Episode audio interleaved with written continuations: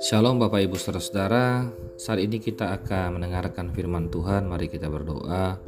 Tuhan terima kasih untuk kebaikanmu, rahmatmu Dalam hidup kami, kami mau merenungkan firmanmu Berkati kami. Terpujilah engkau dalam nama Yesus. Amin.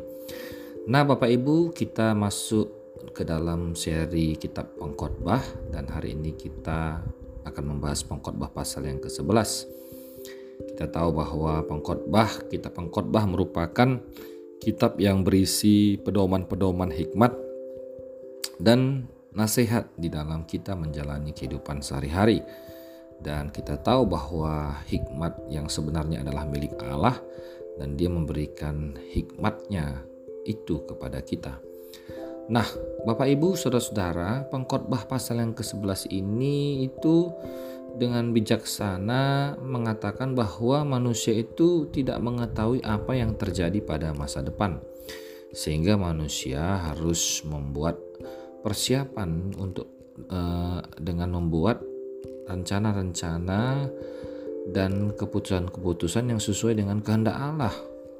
Dan pada bagian akhir kitab pengkhotbah ini kita didorong untuk melangkah ke arah yang benar menghadapi kehidupan yang benar.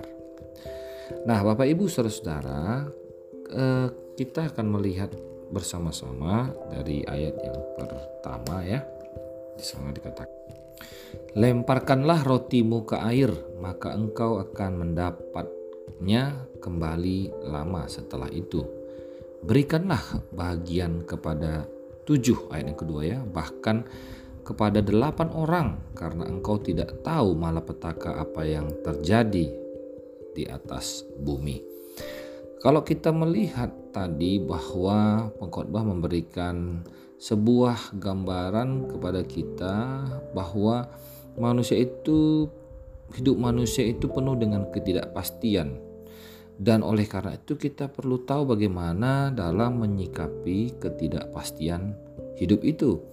Oleh karena itu, pengkhotbah memberikan nasihat kepada kita di dalam ayat yang ke pertama dan ayat yang kedua tadi dengan mengatakan lemparkanlah rotimu ke air ya. Ini merupakan gambaran bahwa hidup itu adalah sebuah kesempatan sehingga kita harus memanfaatkannya dengan baik dan bijak ya. Nah, kesempatan untuk apa yang diberikan nasihat oleh pengkhotbah di sini? Adalah kesempatan untuk memberi ya. Berikanlah ya.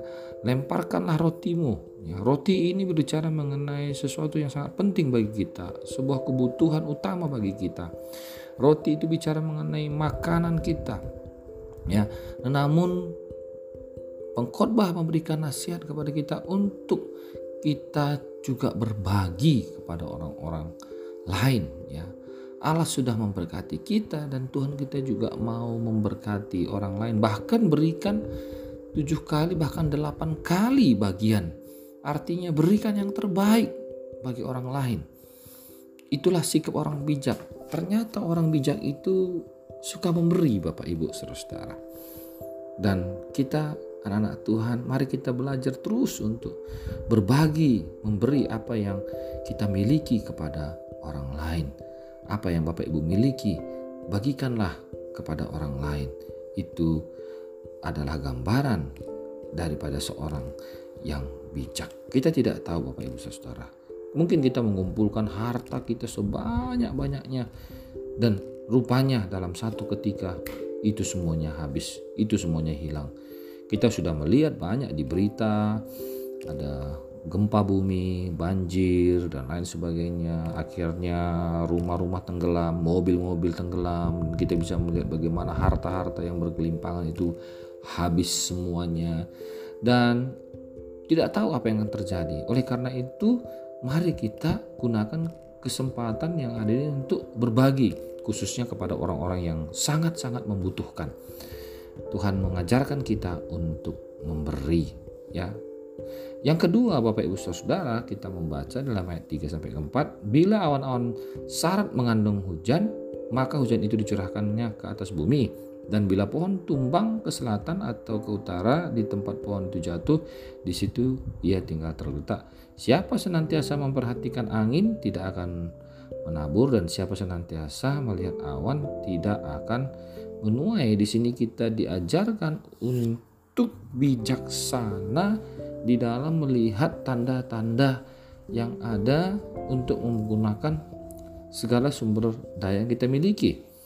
Artinya bahwa marilah kita senantiasa untuk memperhatikan tanda-tanda itu tetapi kita juga berani mengambil risiko. Hidup ini penuh dengan tantangan, penuh dengan risiko. Oleh karena itu kita harus punya iman percaya bahwa Tuhan senantiasa akan menolong kita di dalam setiap usaha yang kita lakukan.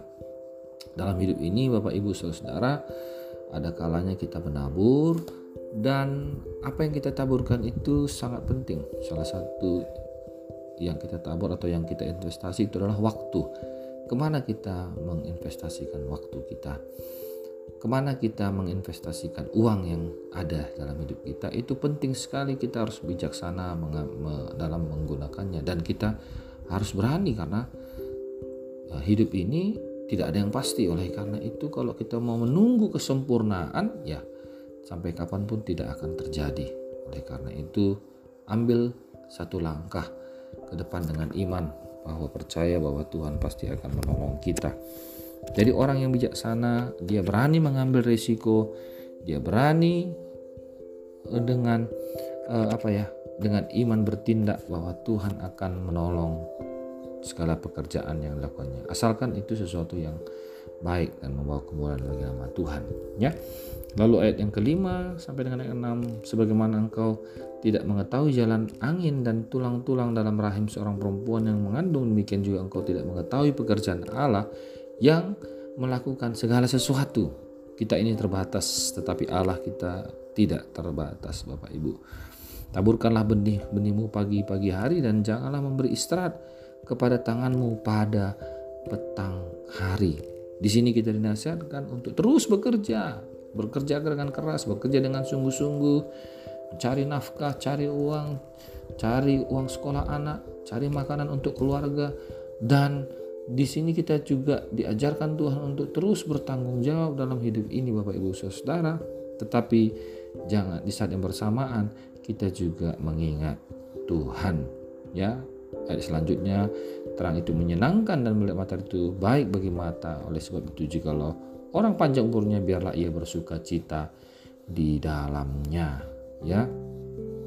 Oleh karena itu tetap kita menjalani hidup ini dengan sukacita senantiasa, ya. Uh, ada tidak ada uang, kita tetap bersuka cita dan tetap percaya bahwa Tuhan itu baik dan akan menolong kita tepat pada waktunya. Dan di dalam ayat yang terakhir Pengkhotbah memberikan nasihat kepada orang-orang muda secara khusus mengatakan, Bersukarialah, hai pemuda, dalam kemudaanmu. Biarlah hatimu bersuka pada masa mudamu dan turutilah keinginan hatimu dan pandanglah matamu. Tetapi ketahuilah bahwa karena segala hal ini Allah akan membawa engkau kepada pengadil, ke, engkau ke pengadilan. Buanglah kesedihan dari hatimu dan jauhkanlah penderitaan datumu karena kemudaan dan fajar hidup adalah sia-sia. Artinya Bapak Ibu sebagai orang-orang yang punya waktu ya, orang muda yang punya banyak waktu, ya kita bisa berbuat uh, apa namanya? sesuai dengan apa yang kita ingin, tetapi jangan lupa kita harus melakukannya bijaksana. Kenapa? Karena kita akan dituntut pertanggungjawaban oleh karena itu kita harus lakukan sesugala sesuatu itu kita sesuai dengan kehendak Allah.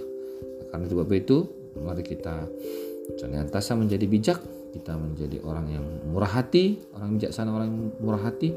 Kita menjadi orang yang berani dalam mengambil risiko dan memberikan uh, sebuah investasi yang terbaik dan juga bersuka cita senantiasa dan tetap bertanggung jawab dalam uh, melakukan segala sesuatu. Terpuji nama Tuhan akan menutup pertolongan ini dalam nama Yesus. Amin.